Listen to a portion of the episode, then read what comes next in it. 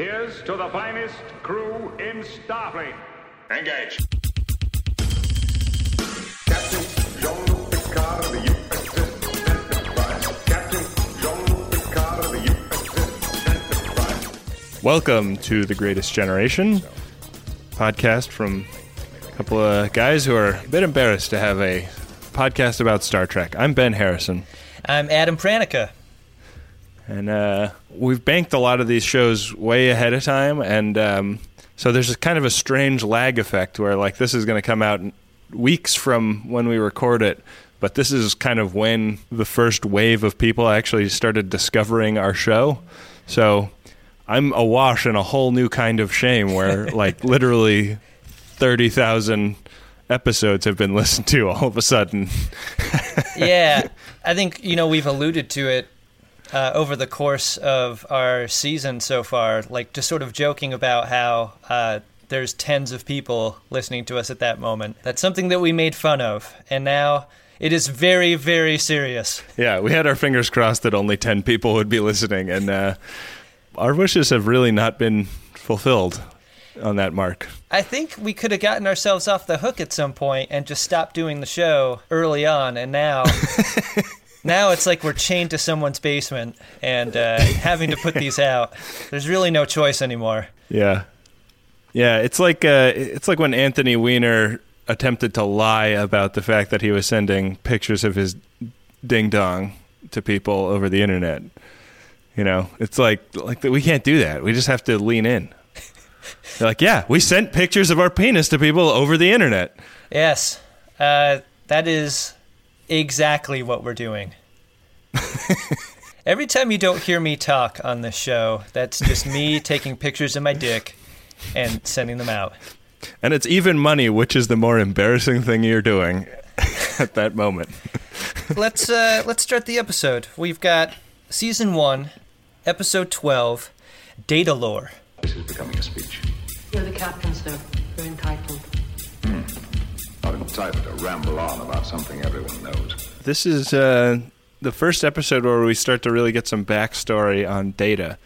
The Enterprise is heading for a computer maintenance uh, stop, which, um, They desperately need.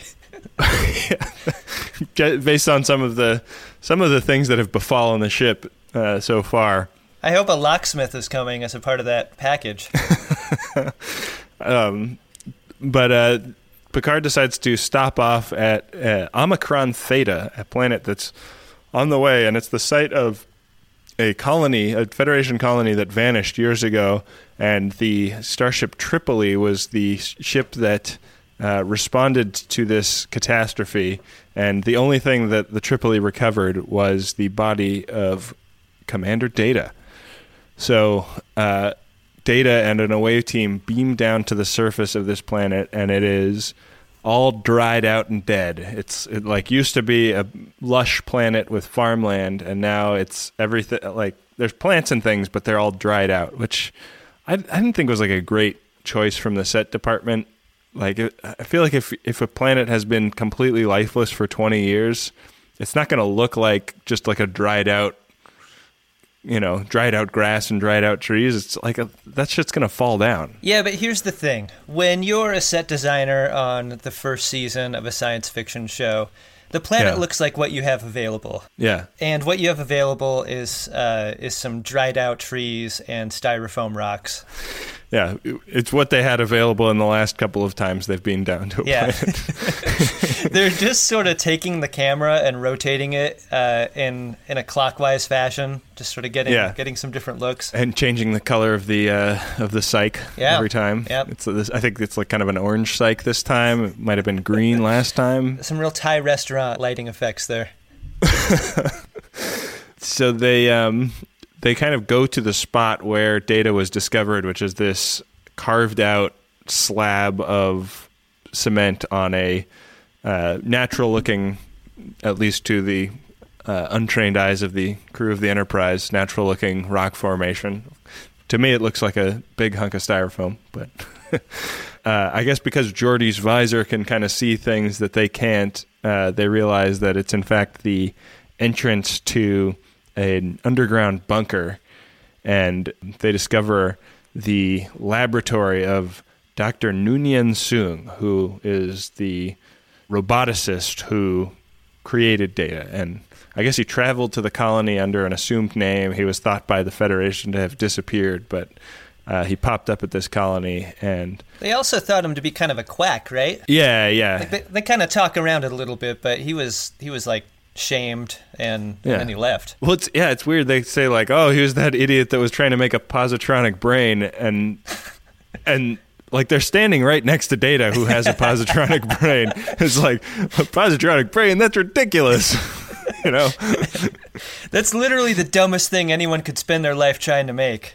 Oh, hello, Data. Didn't see you standing there.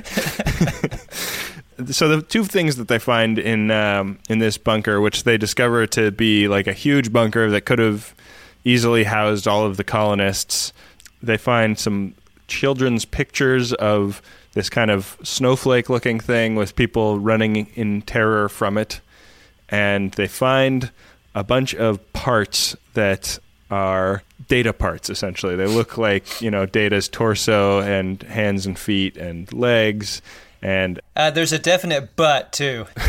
yeah there's a good there's a good butt and a really really bad styrofoam data head Yeah. um, which uh, this may be just something that they kind of weren't able to do in the 80s because i remember this being something true of like bad horror films in the 80s too whenever somebody's head is supposed to f- come off it always looked bad like i feel like it's awesome now like if you watch Yeah.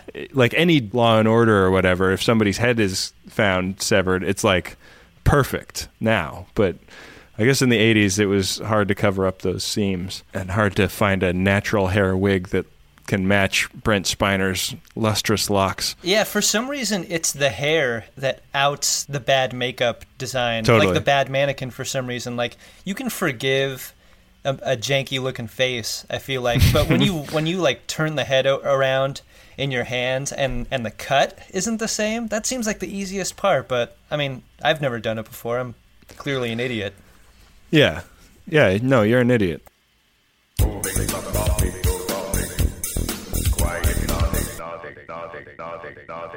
Uh, they beam back aboard with all of this crapola, and uh, Chief Engineer Argyle and Dr. Crusher are tasked with uh, helping Data put this all back together. I think uh, I didn't realize that Chief Engineer Argyle was still a going concern, but I guess he is. Yeah, I was I was tickled to see him in this scene, and he was he sort of took a leadership role in assembling him. Yeah, I think now might be a good time to talk about uh, the legend of Argyle as a character because I don't know that we see him again in the show. yeah. This may be the last time he appears. So we talked before, like about Biff Yeager. Biff Yeager, one of the great actor names ever. of all time. Biff Yeager evidently had a pretty big confidence in himself uh, for that reason and many others. so much so that so he gets. This is a story that was told by Wil Wheaton uh, on another on another show. So this is like me playing telephone with his story. But the legend goes that Biff Yeager, a couple episodes into the show, is like, "I am kicking ass at this. I need to make sure that I stay on this show as as one of the main characters. So here's what I'm going to do. I'm going to I'm going to take all my friends. I'm going to get them to write letters to Paramount telling them how awesome this chief engineer Argyle is. And and this flood of fan mail is going to keep me on the show forever. the consequence of this is the people at Paramount are like, "Why the fuck are we getting all this fan mail for Argyle? He's had exactly 8 speaking lines. Like this is ridiculous." And why is all the mail coming from the same zip code? And and and why is it all coming in like hot on the heels of episodes airing, and in some cases before the episode even airs? Yeah, it's ridiculous. So they get wind of this and they're like, Biff, come on, man. Uh, you fucked up. You really you really biffed that one, Biff. We're writing you out of the show. They didn't even give him the uh, respect of giving him a storyline that writes him out. Like, he isn't killed heroically, as I recall. No, he just disappears. Yeah. He just disappears. Uh, and that's and that's the story of Biff Yeager as Argyle. Rest Yeah. in peace, Argyle. Hashtag hubris. Hashtag Argyle hubris. you know, I I do feel a great sense of confidence and hubris whenever Argyle is involved uh, from a clothing standpoint. Mm-hmm. Uh, maybe that's what Biff was feeling when he started that letter writing campaign. Yeah. Totally. I mean, I I don't often leave the house without an Argyle sock on, and if your your whole name was Argyle, I feel like your chest would just be swole out. A, si- a single Argyle sock, like a like a Red Hot Chili Pepper would wear. All right, so that's my Argyle story. We should probably get back to the regularly scheduled storytelling. Yeah. We'll just cut all that out.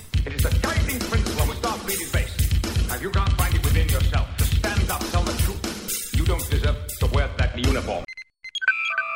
One of the amazing things about making The Greatest Generation is getting to see all of the cool creative stuff that the Friends of DeSoto make when we do a Code 47 episode. People send in handcrafted stuff all the time, and they send in their books, they send in paintings, they send in uh, crochet work. It's so cool. And uh, I want a few more of you to have websites to direct us to in those letters. I want you to put your beautiful work on display for the world so that when we get to look at it, we can tell people where to go to get a look at it themselves. And you don't have to know anything about building a website to build a website these days because you can use Squarespace. It'll look beautiful no matter what kind of device people are looking at it on.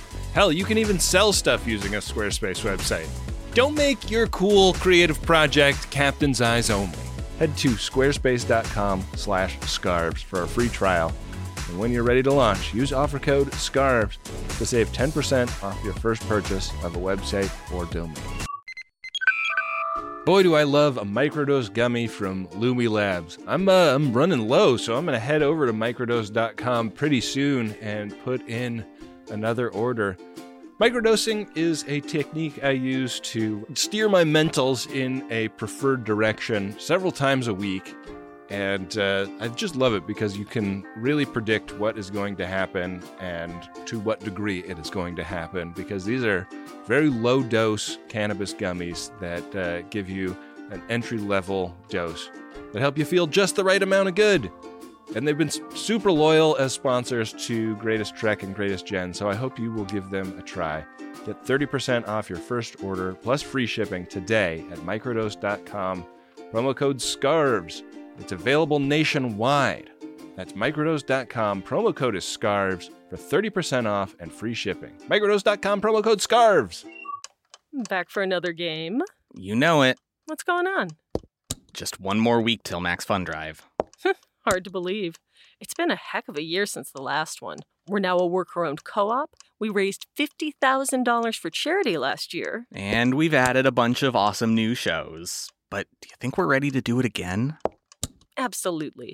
Lovely new gifts are lined up. The episodes will be amazing. And wait till everyone hears the bonus content. Yeah, plus they know to go to MaximumFun.org slash newsletter, so they're getting all the news. Oh, like that meetup day is on Thursday, March 21st.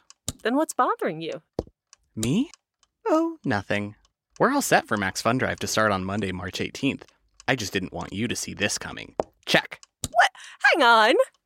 Most of the plants humans eat are technically grass. Most of the asphalt we drive on is almost a liquid. The formula of WD 40 is San Diego's greatest secret. Zippers were invented by a Swedish immigrant love story. On the podcast Secretly Incredibly Fascinating, we explore this type of amazing stuff. Stuff about ordinary topics like cabbage and batteries and socks. Topics you'd never expect to be the title of the podcast Secretly Incredibly Fascinating. Find us by searching for the word secretly in your podcast app. And at MaximumFun.org.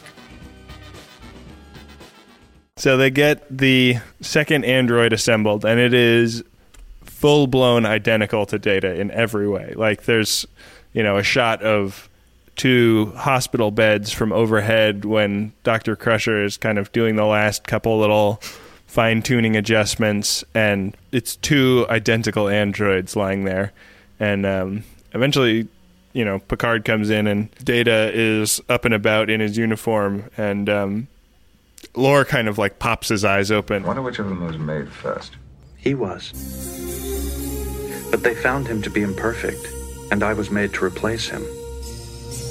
I was built first. Nyet, nyet, nyet, nyet, nyet. Yeah, he, he's a, he's a bully immediately. You may call me Lore. Yeah. Anybody anybody watching from home can immediately tell that he's he's off. You know, he's he's a little something something's off about him because he has a twitch in his face, and he's also just a full blown dickhead. Yeah. which uh, Data has never been, and he identifies himself as Lore, uh, hence the title of the episode. There's then a scene in Picard's ready room where Picard and Data, Picard basically like puts to Data a question of loyalty, like what, like what's gonna what's gonna go down as far as having this having this you know brother in your life? And data says my loyalty is to you. And then they walk out onto the bridge and Riker and Geordi and I guess I guess uh, Wes is there maybe maybe even Worf they're just showing Lore like how to work the op station on the bridge That scene Which- was so ridiculous, Ben. it seems like a really bad security measure to have a guy like who is completely perfectly indistinguishable from your second in command or your second officer on board the flagship of your of your Starfleet uh, just teaching him everything he would need to know if you know for example he happened to decide to hijack the Enterprise He's basically a superhero. He has super strength. He can impersonate anyone's voice. He's super smart. He does things faster than anyone possibly could. He is so dangerous. And and they watch him totally big dog data in sickbay. Like so people have an understanding that he could be kind of an asshole. But Yeah. uh, that's not enough for them to pursue that question of security any further. The real question they want to know is whether or not Data is going to bro down with them at any point. Like, Mhm. wrong question, guys. Yeah. One one little moment in here uh, when uh, I think Lore kind of questioned Wesley's abilities or something. Uh, Data says he has a child's body, but we have found him to be much more, and that sort of made me wonder if Data is in on Picard's uh, regime of molestation. Oh God, I I didn't consider that, and I I didn't give that line reading that kind of context. But thank you, thank you for bringing that to my attention. Yeah. Um, the, and then the other thing is that, you know, Tasha, you know, asks whether we can trust data in this in this context, but but nobody ever brings up like not the issue of trusting data, but the fact that nobody could possibly tell them apart from just a visual standpoint. It's more transparent than the Parent Trap, right? Like, Right. like they're not just twin sisters or whatever, like with different clothing. They are exactly the same, and they are super genius and super strong. Like they would be terrifying if they decided to work together, and it turns out uh, they are terrifying when one of them is a bad guy. My love is a fever longing till for that which longer nurseth the disease. You'll have to go again. Yeah. So Lore uh, winds up back in Data's Data's quarters, and they detect that he is sending subspace signals uh, to what they do not know.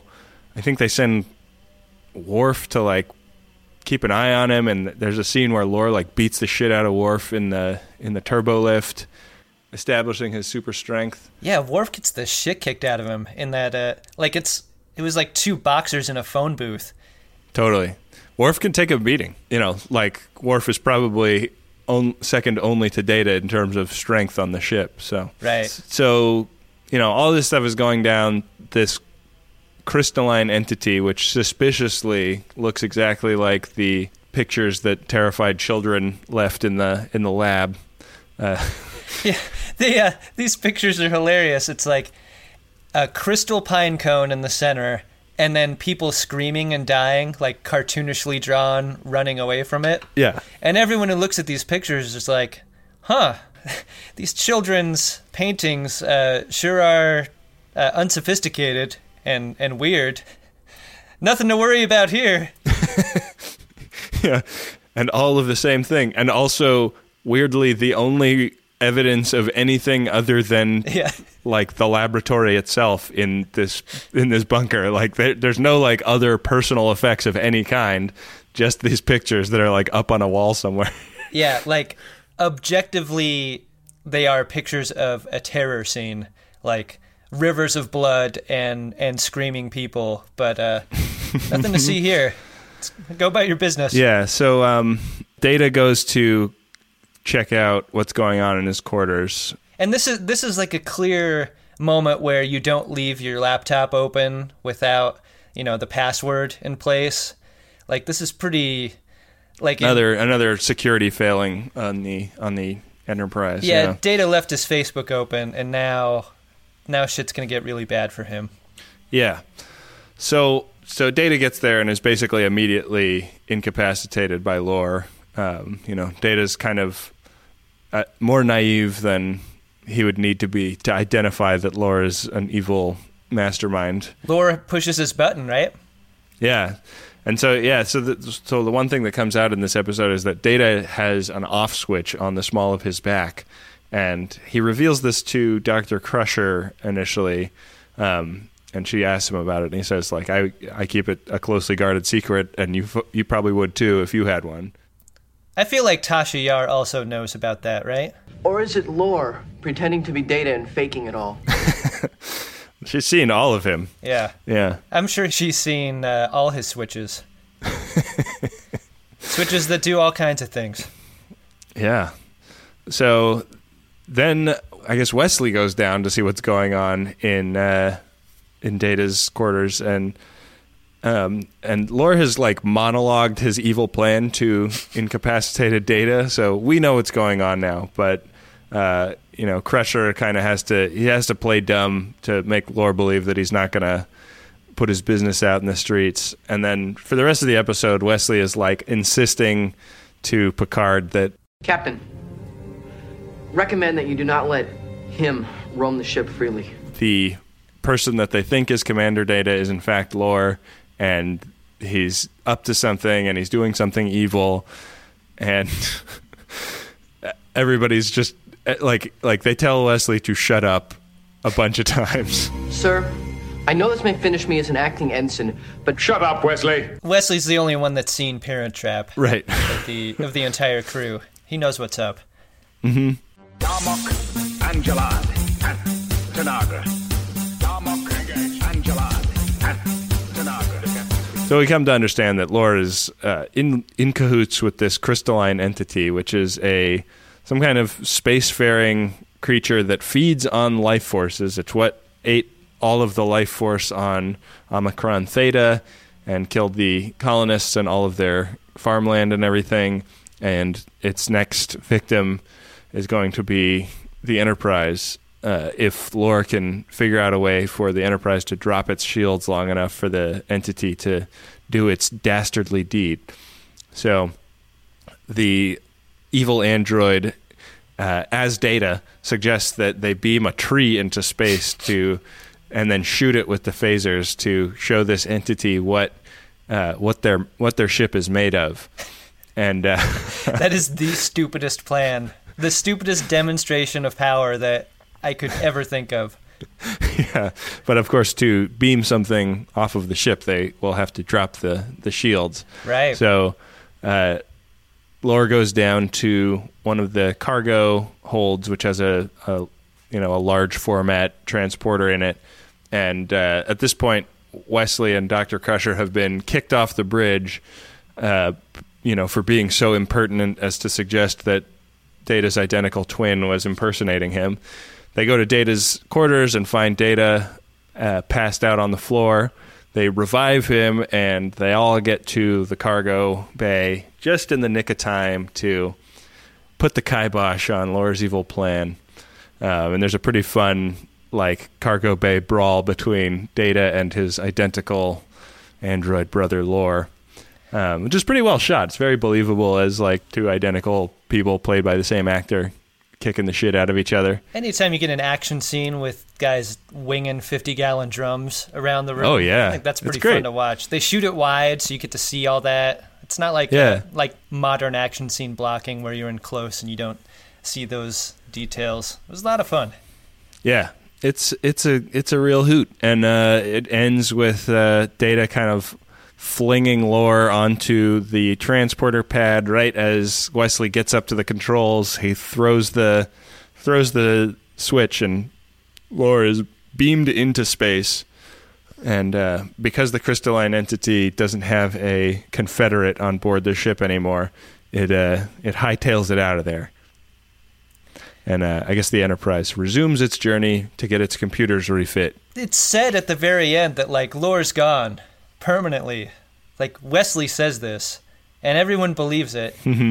But I mean, do we know if Data and Lore can exist in space without a spacesuit? Because this ending felt to me very much like the end of, of Aliens, Yeah. where Ri- Ripley blows the Queen out of the cargo hatch, Yeah. and she's like, "Well, that's done." Like dusts off her hands and uh, and like considers her enemy dead. It seems to me like they should have done a little scan to see if there's a floater outside, uh, see if Lore's flapping around out there. Uh, Yeah. And one would think Data would know if he could exist outside in space, but he says nothing about it. Yeah, you would wish that they would address that. I mean, we have heard Data talk about when you know, if you prick me, do I not leak? So we know that he does have some kind of Does Tasha turn me on? Do I not bone? Uh, yeah. Speaking of uh, Data and Tasha's uh, boning incident, there's a really funny line when uh, when they're about to reactivate Lore and Riker turns to Data and says, "Data, does he have all of your parts?" Data is like, "Yeah, yeah, he does." Made me realize that Riker is a little bit jealous of what Data's got going on in the uh, underpants department. At any point, like Riker was on that away team, he could have turned around the the butt part and found out for himself. yeah, yeah. I mean, he he as soon as they get into that lab, you'll notice that he sent Tasha and Worf out to explore the rest of the thing.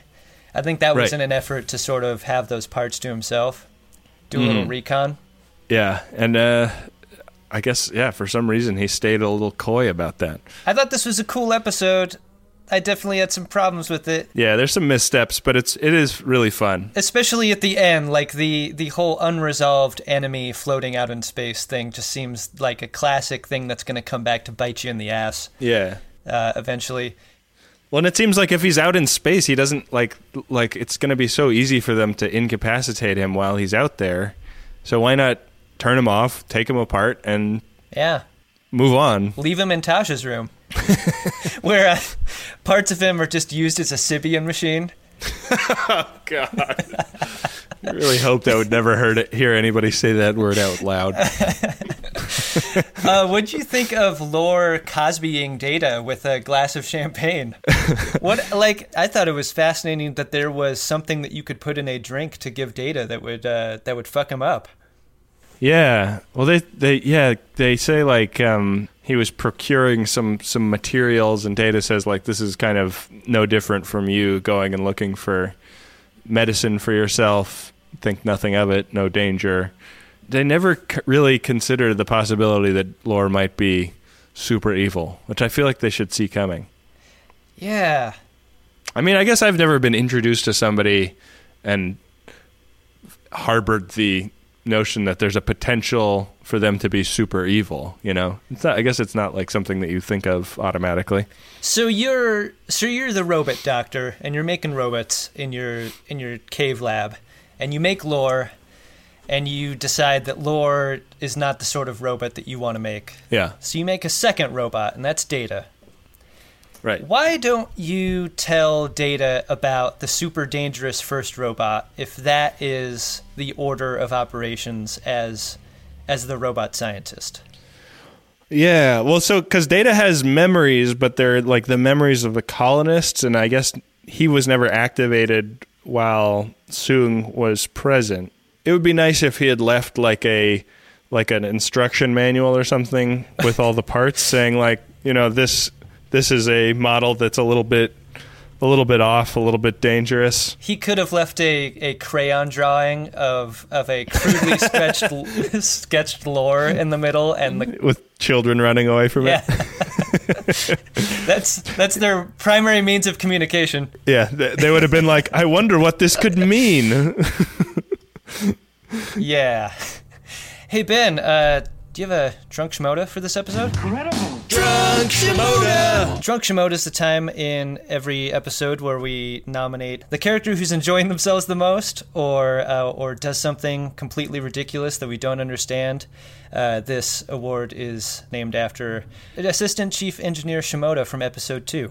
I got to go with Picard for this episode. I just feel like, you know, Picard is very concerned about the potential security threat of this at first, but really doesn't consider the actual uh, means by which Lore could become a security threat. Only the possibility that Data might be disloyal to him, Mm. and then for the rest of the episode is just incredibly dismissive of anybody suggesting that the identical twin of his second officer uh, could take on the identity of his second officer. Shut up, Wesley. Yeah, bad form, Captain. And it's it, it it's just a it- it's something that's happened a whole bunch of times so far in this season where you know a character could have just entertained the possibility for a second and had it not be such a big problem for everybody. Uh, classic Captain. Shut up. Uh, my drunk Shimoda is going to be Wesley, who, uh, in true drunken fashion, like can't control himself from like standing up from his station and yelling at the captain about uh, about the fact that Data might be Lore and vice versa. Um, that seems like he's pretty drunk with confidence at that point. Uh, he doesn't care who he's yelling at, especially when it when it's the captain. It might be the only time that he yells at the captain. Uh, most of the time, I imagine he's bound and gagged by him. Mm. Uh, and so, my nomination for this episode is Wesley. It's not something that you see much on this show. Characters defying the command structure. Yeah, and they're they're giving Wesley a lot to do. Feels like uh, feels like he's on the rise. If you're buying stock, Yeah, must be buying stock in some Wesley at this point. get that rookie card now. I am the cutest of all. There are four lights. what do we have coming up next week? Uh, next week is episode 13, Angel 1. While the away team struggles to save male fugitives on a planet run by women, the Enterprise is ravaged by a highly infectious virus. Um, I remember the planet run by women part of this, but I don't remember anything about this virus. I think I remember. Is this the planet that's run by? Yeah, the leader of this planet looks like Sarah Connor from Terminator 2. That's the thing that I remember. And Riker totally bones her, right? Uh, yeah, there's definitely so, yeah, and, and like so the the gender roles have been perfectly reversed, where women are are big and tough, and men are are diminutive and effeminate. And uh, Riker kind of like puts on the garb of the men of their society, which shows a lot of hairy man nip, which is a you know good look for him, I would say. The uh, the women want to do snoo snoo to him in the Futurama parlance. yeah. Well, Riker is a sex object. Um, what was the reception of this episode like?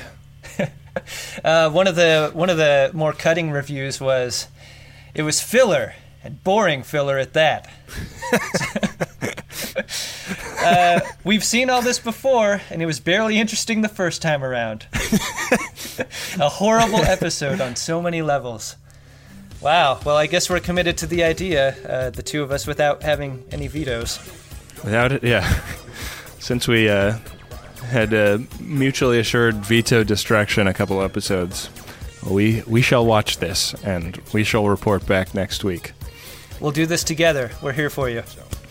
Uh, I've been Ben Harrison. I've been Adam Pranica. We will see you next time. Sorry. Oh, yeah, and uh, also, we're sorry.